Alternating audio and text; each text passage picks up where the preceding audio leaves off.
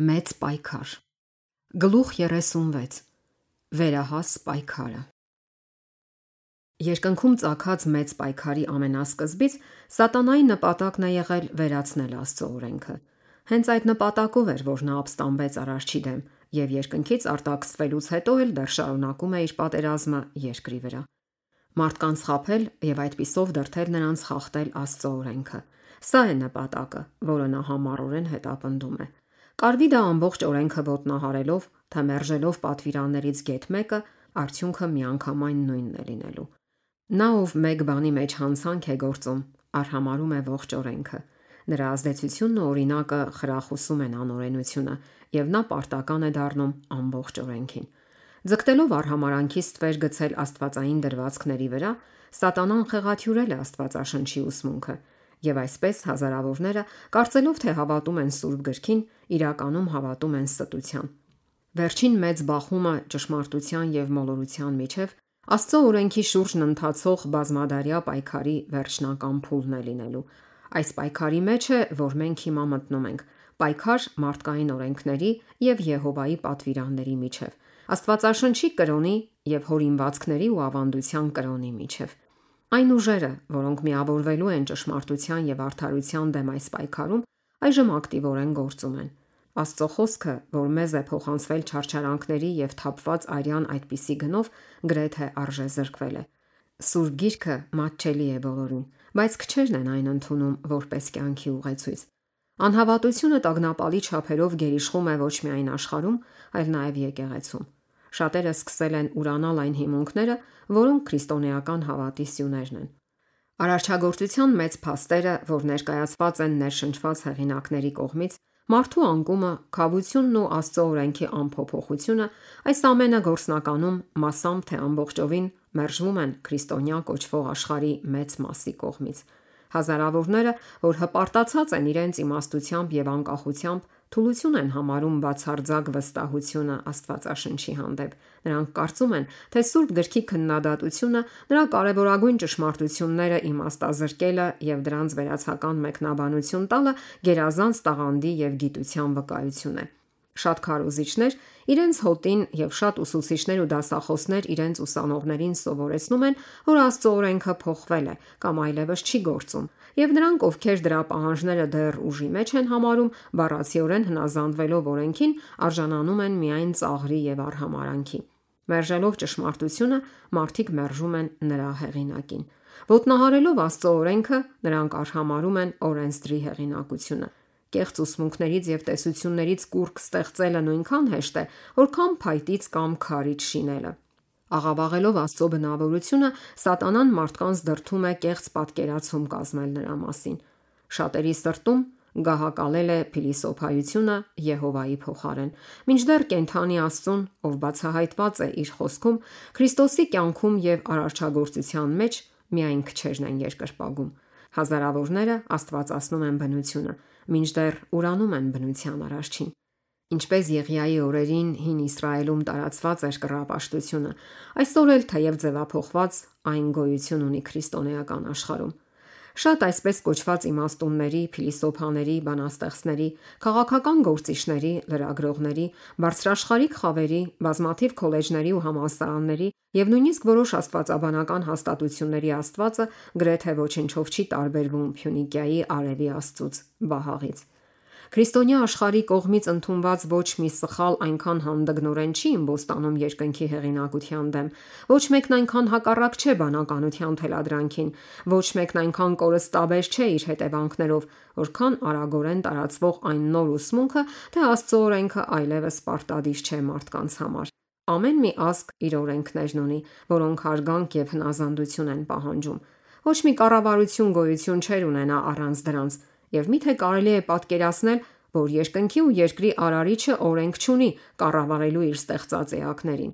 Ինչ կլիներ, եթե հայտնի քարոզիչները սկսեին հրաապարակավ սովորեցնել, որ իրենց երկիրը կառավարող եւ քաղաքացիների իրավունքները պաշտպանող օրենքները այլևս պարտադիր չեն, որ դրանք սահմանափակում են ժողովրդի ազատությունը, հետեւաբար դրանց չպետք է հնազանդվել։ Որքան երկար նման մարդկանց կթույլատրվեր քարոզել ամբյոնից։ Բայց միթե պետությունների եւ ազգերի օրենքների անտեսումը ավելի մեծ հանցանք է, քան Աստծո պատվիրանների ոտնահարումը, որոնք ամեն մի կառավարության հիմքն են։ Շատ ավելի հավանական կլիներ, որ ազգերը վերացնեն իրենց օրենքներն ու թույլ տան ժողովրդին անելու այն, ինչ իրենց հաճելի է, քան տիեզերքի կառավարիչը վերացնի իր օրենքը եւ աշխարհը թողնի առանց չափանիշի, դատապարտելու հանցավորին ու արդարացնելու հնազանդին։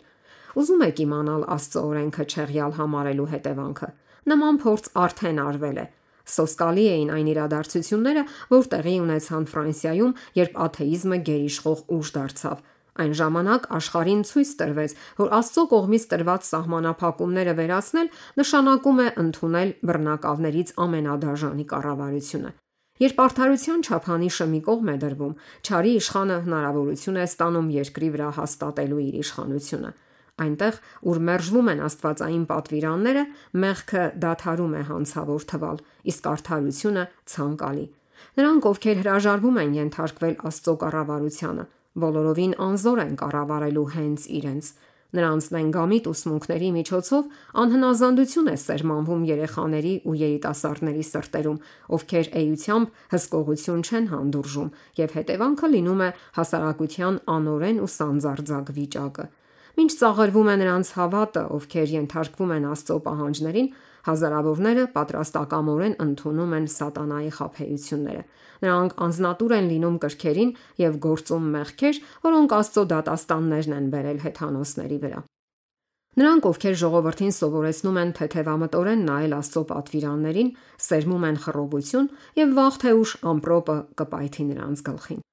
Թող միայն հանվեն Աստծո օրենքով նշված սահմանափակումները եւ մարդկային օրենքները շատ շուտով կվոտնահարվեն բոլորովին։ Քանի որ Աստված արգելում է անազնիվ գործարքները, ագահությունը, ստախոսությունն ու խարդախությունը, մարդիկ պատրաստ են ոտնահարել նրա դրվածքները, որպես իրենց աշխարհային բարգավաճման արգելք բայց այդ պատվիրանների վերացման հետևանքը այնպիսին կլինի, որ նրանք երբեք չէին սпасի։ Եթե օրենքը պարտադիր չլիներ, ինչու պետք է մարդը վախենար այն խախտելուց։ Ունեցվածքն այլևս ապահով չէր լինի։ Մարդիկ բռնությամբ կխլեին ուրիշների սեփականությունը եւ ամենաուժեղը կդառնար ամենահարուստը։ Մարդու կյանքը եւս չէր հարգվի։ Ամուսնական ուխտը այլևս սրբազան պարիսպ չէր լինի ընտանիքը պաշտպանելու համար։ Ցանկության դեպքում ուժեղը բռնությամբ կտիրանար իր դրացու կնոջը։ 5-րդ պատվիրանը կանտեսվեր 4-րդի հետ միասին։ Երեխաները չէին վարանի խլել իրենց ծնողների կյանքն անգամ, եթե այդպիսով կարողանային ձեռք բերել իրենց ապականված սրտերի փափագը։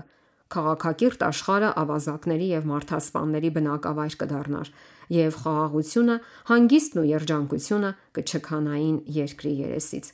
Ուսմունքն այն մասին, թե մարդիկ ազատված են Աստծո պահանջներին հնազանդվելուց, արդեն իսկ թույլատրել է բարոյական պարտականության ուժը եւ անօրենությունը հեղեղել է աշխարհը։ Ոճիրը, անառակությունն ու ապականությունը կործանիչ հոսանքի նման մեր գլխին են թափվում։ Սատանան քայքայում է ընտանիքները։ Նրա դրոշը ծածանվում է նույնիսկ քրիստոնյա կոչվողների տների վրա։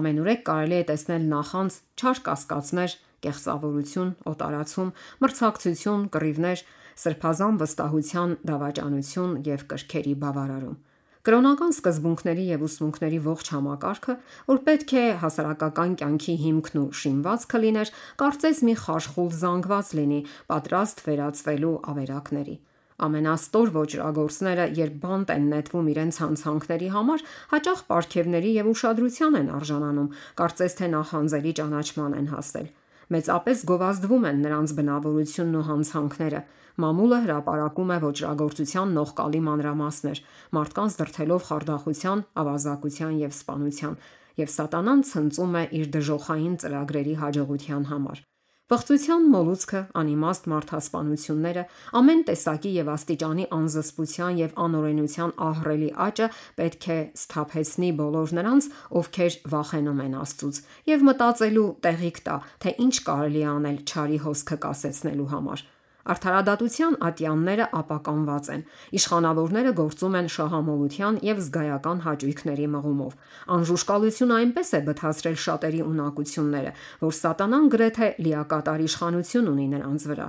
Արդարության պաշտպանները ապականված, կաշառված ու անբարո են։ հարբեցողություն եւ շվայտություն, կիրք, նախանց ու ամեն տեսակի անազնվություն է տիրում իրավապաշտպանների մեջ։ Արդարությունը հերրու է կանգնել, որովհետև ճշմարտությունը գլորվում է հրաապարակում եւ ուղղությունը չի կարողանում ներս մտնել։ Ամբարշտությունն ու հոգևոր խավարը, որ տիրում էին Հռոմի գերիշխանության օրոք, Սուրբ գրքի արգելման անխուսափելի հետևանքներ։ Բայց որտեղ գտնել համատարած անհավատության, Աստծո օրենքի ոտնահարման եւ դրանց հետևող ապականության պատճառը ավետարանի լուսարցակման ու կրոնական ազատության այս դարաշրջանում։ Հիմա, երբ Սատանան այլևս իզորու չէ Սուրբ Գիրքը թաքցնելով իր իշխանության տակ պահել աշխարհը, նա ուրիշ միջոցների է դիմում հասնելու նույն նպատակին։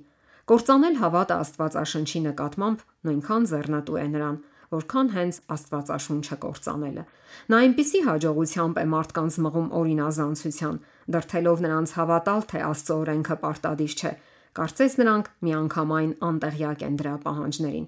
Եվ հիմա էլ, ինչպես նախկին դարերում, իր դիտավորությունը առաջ տանելու համար նա գործում է եկեղեցու միջոցով։ Ներկայիս կրոնական կազմակերպությունները հրաժարվել են ընդունել Սուրբ գրքում հստակ բացահայտված ոչ հանրաճանաչ ճշմարտությունները եւ պայքարելով դրանց դեմ ողթեգրել են մեկնաբանություններ ու դիրքորոշումներ, որոնք ամենուրեք կասկածամտության սերմեր են ցանում։ Կարճելով մարդու բնական անմահության եւ մահվան մեջ նրա գիտակից վիճակի մասին պապական մոլորություններին, նրանք մերժել են ոգեհարցության դեմ միակ պաշտպանությունը։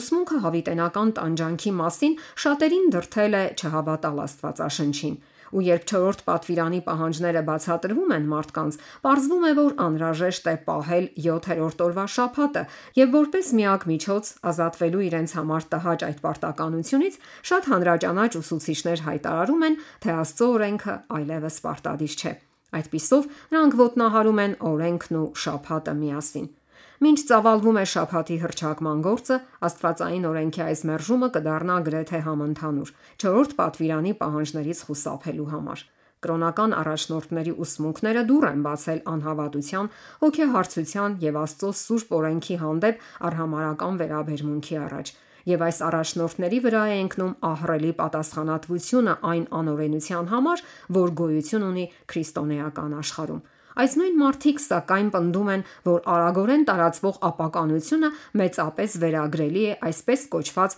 քրիստոնեական շաբաթի սրբապղծմանը, եւ որ Կիրակի օրը պահելու պարտադիր օրենքը մեծապես կբարելավի հասարակության բարոյական վիճակը։ Այս գաղափարը հատկապես պնդում են Ամերիկայում, որտեղ ամենից ավելի է քարոզվել ճշմարիտ շաբաթի ուսմունքը։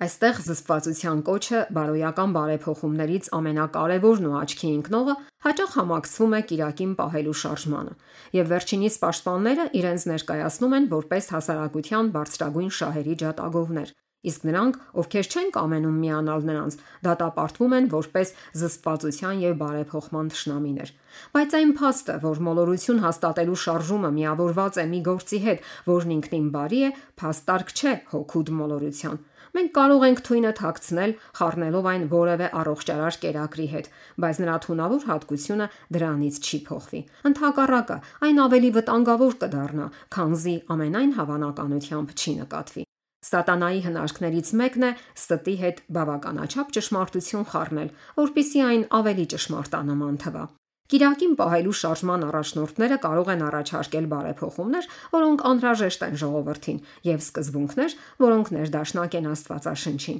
Բայց երբ այս ամենի հետ ներկայացվում է մի պահանջ, որը հակառակ է Աստծո օրենքին, նրա ծառաները չեն կարող միանալ այդ շարժմանը ոչինչ չի արդարացնի նրանց, ովքեր ընդունում են մարդկային դրվածքներ, արհամարելով Աստծո պատվիրանները։ Երկու մեծ կեղծիքի, հոգու անմահության եւ Կիրակի օրվա սրբության միջոցով Սատանան մոլորեցնելու է ողջ աշխարհը։ Մինչ առաջինը հիմք է դնում ոգեհարցության համար, երկրորդը մտերմացնում է Հռոմի հետ։ Միացյալ Նահանգների բողոքականները առաջինն են ձեռք մեկնելու անդունդի վրայով ոգեհարցության ձեռքը բռնելու համար։ Հետո անցնելով վիհի վրայից սեղմելու են հռոմեական իշխանության ձեռքը, եւ այս երակի միության ազդեցության տակ Ամերիկան գնալու է Հռոմի հետքերով, ոտնահարելու խղճի ազատությունը։ Քանի որ ոգեհարցությունը գնալով ավելի է նմանվում ձևական քրիստոնեությանը, այն ավելի մեծ ուժ է դառնում գայթակղեցնելու, խափելու եւ թակարդը գցելու համար։ Սատանան ինքն էլ է փոխվում ժամանակի հետ։ Նա կհայտնվի լույսի հրեշտակի կերպարանքով, Ոգեհարցության միջոցով մեծ նշաններ են կատարվելու։ Հիվանդները կբժշկվեն եւ շատ անհերքելի հրաշքներ տեղի կունենան։ Եվ քանի որ ոգիները կձևացնեն, թե հավատում են Աստվածաշնչին եւ ցույց կտան, թե հարգում են եկեղեցական կանոնները, նրանց գործը ընդունվելու է որպես Աստվածային զորության դրսևորում։ Այսպես կոչված քրիստոնյաներին եւ ամբարիշտերին բաժանող սահմանը այսօր գրեթե աննկատելի է։ Եկեղեցու անդամները սիրում են այն, ինչ աշխարհն է սիրում, եւ պատրաստ են միանալու նրան։ Իսկ սատանան մտադիր է միավորել նրանց մեկ մարմնի մեջ եւ այդпիսով զորացնել իր գործը, բոլորին ներքաշելով ոգեհարցության շարքերը։ Պապականները, որ པարծենում են հրաշքներով, որպես ճշմարիտ եկեղեցու իսկական նշան, հեշտությամբ խապվելու են այս հրաշագործ զորությունից, եւ բողոքականներն էլ դեն գցելով ճշմարտության վահանը նրանց պես խապվելու են պապականները, բողոքականները եւ աշխարհասերները հավասարապես բարեպաշտության տեսք են ընդունելու առանց դրա զորության եւ այդ միության մեջ նրանք տեսնելու են մի հզոր շարժում, որը դարձի կվերի աշխարհը եւ կմոտեցնի երկար սպասված հազարամյան։ Ոգեհարցության միջոցով սատանան հայտնվում է որպես մարդկային ցեղի բարերար, բուժելով ժողովրդի հիվանդությունները եւ հայտարարելով թե ներկայացնում է հավատի նոր ու ավելի վսեմ համակարգ, բայց միևնույն ժամանակ գործելու է որպես կործանիչ։ Նրա փորձությունները հազարավոր մարդկանց տանում են կորստյան։ Անզսպությունը բթացնում է բանականությունը, ինչին հետևում են ցանկությունների բավարարումը, կռիվներն ու արյունահեղությունը։ Սատանան հրճվում է պատերազմից, քանի որ այն գրգռում է հոգու ամենաստոր կրքերը եւ ապա վայրագ ու արյունարբու իր զոհերին հրում է դեպի կորստյան անդունդը։ Նրա նպատակն է ազգերին հրահրել իրար դեմ պատերազմի, որովհետև այս կերպ կարող է շեղել մարդկանց մտքերը Աստծո օրվա համար նախապատրաստվելուց։ Անպատրաստ հոգիների իր հունցքը հավաքելու համար Սատանան գործում է նաև բնության տարերքների միջոցով Նա ուսումնասիրել է բնության գաղտնիքները եւ իր ողջ ուժը օգտագործում է տարերքները ղեկավարելու համար, որքանով որ Աստված թույլ կտա։ Երբ նրան թույլ տրվեց նեղություն պատճառել հոբին, ինչ արագությամբ ոչնչացվեցին հոտերը, տները, ծառաներն ու զավակները, միակընթարթում մեկ դժբախտությանը հաջորդեց մյուսը։ Աստված է, որ պաշտպանում է իր արարածներին, հետ պահելով նրանց կործանիչի ուժից բայց քրիստոնյա աշխարհը արհամարել է Եհովայի օրենքը եւ Տերն անելու է հենց այն, ինչ հայտարարել է։ Նա զրկելու է երկիրը իր օրհնություններից եւ իր հոգատար պաշտպանությունը հերացնելու է նրանցից, ովքեր ապստամբում են իր օրենքի եւ ուսմունքի դեմ, ստիպելով ուրիշներին նույնն անել։ Սատանան իշխում է բոլոր նրանց վրա, ում Աստված հատուկ կերպով չի պաշտպանում։ Նա ոմանց կոգնի բարգավաճել իր ծրագրերը առաջ տանելու համար իսկ մյուսների վրա աղետներ կբերի, դրթելով հավատալ, թե Աստված է իրենց նեղությունների պատճառը։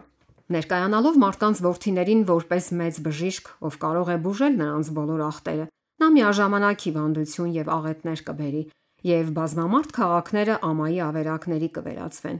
Հենց հիմա էլ նա այդ գործով է զբաղված, ծովի ու ցամաքի վրա տեղի ունեցող վթարների ու աղետների, ավերի չրդեհների, կատաղի ցիկլոնների, ահռելի մրրիկների, փոթորիկների, ջրհեղեղների, վիթխարի ալեկոծությունների ու երկրաշարժերի մեջ ամենուրեք եւ հազարավոր ձևերով սատանան դրսևորում է իր ուժը։ Նա սրբում տանում է հասնող հունցքը, մարդկանց մատնելով սովի եւ թշվառության։ Նա օթի մեջ մահացու վարակ է տարածում եւ հազարավորները մեռնում են համաճարակից։ Այս նեղությունները գնալով ավելի հաճախակի եւ աղետալի են դառնալու։ Կործանումը վրա է հասնելու թե մարդկանց, թե կենթանիներին, տխրելու, տրտմելու է երկիրը։ Նվաղելու են երկրի ժողովուրդների մեծամեծերը եւ երկիրը պղծված է լինելու իր բնակիչների տակ, որովհետեւ օրենքները զանց են արել, պատվիրանը փոխել, հավիտենական ուխտը խափանել։ Եվ ապա մեծ խափեփան համոզելու է մարդկանց, թե այդ ճարիքների պատճառը հենց նրանք են, ովքեր ծառայում են Աստծուն։ Այն նույն մարդիկ, ովքեր հարուցել են երկնքի դժգոհությունը, իրենց բոլոր նեղությունների մեջ մեղադրելու են նրանց, ում հնազանդությունը Աստծո պատվիրաններին մշտական հանդիմանություն է օրինազանցների համար կհայտարարվի, թե մարդիկ Աստծուն անարգում են, խախտելով Կիրակի օրը, թե հենց այս մեղքն է աղետներ բերել, որոնք չեն դադարի, ինչեւ որ ուժով չպարտադրվի Կիրակին պահելը, եւ թե նրանք, ովքեր ներկայացնում են 4-րդ պատվիրանի պահանջները, այդ կերպ նսեմացնելով Կիրակին, շփոթեցնում են ժողովրդին, թույլ չտալով վերագտնել Աստծո բարեհաճությունն ու աշխարհիկ բարեկեցությունը։ Այսպես կկրկնվի մեղադրանքը, որ անցյալում հարուցվեց Աստծո ծառայի դեմ, այն էլ միևնույն պատճառաբանությամբ։ Հենց որ Աքաբը Եղիային տեսավ, իսկույն ասաց նրան. Սա դու ես, ով Իսրայելը խռովեցնող, եւ նա ասեց. Ես չեմ խռովեցրել Իսրայելը, այլ դու եւ քո հոր տունը, որ թողնելով տիրոջ պատվիրանները գնում ես բահաղների ետևից։ Երբ ժողովրդի բարկությունը բորբոքվի սուտ մեղադրանքների պատճառով, նա այնպես կվարվի Աստծո դեսպանների հետ, ինչպես ուխտադրուժ Իսրայելը Եղիայի հետ։ Ոգեհարցության միջոցով դրսևորվող հրաշագործ ուժը իր ազդեցությունը կգործի նրանց դեմ, ովքեր նախընտրում են հնազանդվել Աստծուն, քան թե մարդկանց։ Ոգիները մեդիումների միջնորդությամբ լուրեր կհրճակեն, թե Աստված ուղարկել է իրենց համոզելու Կիրակին մերժողներին, որ նրանք մոլորված են, պնդելով, որ պետության օրենքներին պետք է հնազանդվել ճիշտ այնպես, ինչպես Աստծո օրենքին։ Նրանք կձևացնեն, թե ողբում են աշխարհում տիրող մեծ ամբարշտության համար եւ կկրկնեն կրոնական ուսուցիչների այն վկայությունը, թե բարոյական անկման պատճառը Կիրակին անարգելն է։ Մեծ է լինելու զայրույթը նրանց դեմ, ովքեր կհրաժարվեն ընդունել նրանց վկայությունը։ Աստծո ժողովրդի դեմ այս վերջին պայքարում սատանայի քաղաքականությունը լինելու է նույնը, ինչ որ եղել է երկնքում՝ մեծ պայքարի սկզբում։ Նա հայտարարել էր, թե ձգտում է նպաստել Աստծո կառավարության կայունացմանը, մինչդեռ գաղտնի ջանք չէր խնայում տապալելու այն։ Ընդ որում նա մեղադրեց հավատարիմ հրեշտակներին այն նույն գործում, ինչ ինքը երանդագին ձգտում էր իրականացնել։ Խափեության այդ նույն քաղաքականությամբ է նշանավորվել Հռոմի եկեղեցու պատմությունը։ Այն ներկայացել է որպես երկնքի փոխանորդ, միաժամանակ ձգտելով իրեն գերադասել Աստծուց եւ փոխել նրա օրենքը։ Նրանք, ովքեր Հռոմի իշխանության օրոք մահվան էին դատապարտվում ավետարանին հավատարիմ մնալու համար, մեղադրվում էին որպես չարագործներ։ Նրանց համարելով սատանայի դաշնակիցները, հնարավոր ամեն միջոց օգտագործում էին, որpիսի նրանք խայտարակվեն ժողովրդի առաջ եւ հենց իրենց իսկ աչքին Երևան որպես ծայրագույն հանցագործներ։ Նույնն էլ հիմա է լինելու։ Ջանալով կործանել նրանց, ովքեր պատվում են Աստծո օրենքը, նա դրթելու է մեղադրել նրանց որպես օրինազանցների, ովքեր անպատվում են Աստծուն եւ աշխարհի վրա բերում նրա դատաստանները։ Աստված երբեք չի բռնանում մարդու կամքին կամ խղճին, իսկ սատանան մշտապես դիմում է բռնության եւ դաժանության, իր իշխանությանը ենթարկեցնելու նրանց, ում այլ կերպ չի կարող մոլորեցնել։ Վախի կամ ուժի միջոցով նա ջանում է տիրել մարդու խղճին եւ հարգանք ապահովել իր հանդեպ։ Այդ նպատակին հասնելու համար նա օգտագործում է թե կրոնական, թե աշխարհիկ իշխանությունները, մղելով նրանց պարտադրել մարդկային օրենքներ հակառակ Աստծո օրենքի։ Նրանք, որ պատվում են Աստվածաշնչյան շաբաթը, մեղադրվելու են որպես հասարակական կարգու կանոնի եւ օրենքի ճշնամիներ, ովքեր անցնելով բարոյական նորմերի սահմանները անիշխանություն եւ ապականություն են բերում եւ երկրի վրա հravirում Աստծո դատաստանները։ Նրանց բծախնդրությունը համարելու են համառություն, կամակորություն եւ արհամարանք իշխանությունների հանդեպ։ Նրանք մեղադրվելու են որպես խռովարարներ կառավարության դեմ Եկեղեցական շատ ծառայողներ, չեղյալ հայտարարելով Աստծո օրենքը, ամբիոններից կոչ են անելու քաղաքացիական իշխանություններին ենթարկվել, քանի որ նրանք կարգված են Աստծո կողմից։ Օրենսդրական եւ դատական ատյաններում պատվիրանները պահողները կզրպարտվեն եւ կդատապարտվեն։ Նրանց խոսքերին կեղծ երանգներ կտրվեն, իսկ դրթումները կմեկնաբանվեն վատթարագույն իմաստով։ Քանի որ բողոքական եկեղեցիները մերժում են սուրբ գրային հստակ փաստարկները՝ ի պաշտպանություն Աստծո օրենքի, նրանք ձգտելու են լրացնել նրանց, ում հավատը անկարող են սասանել Աստվածաշնչով։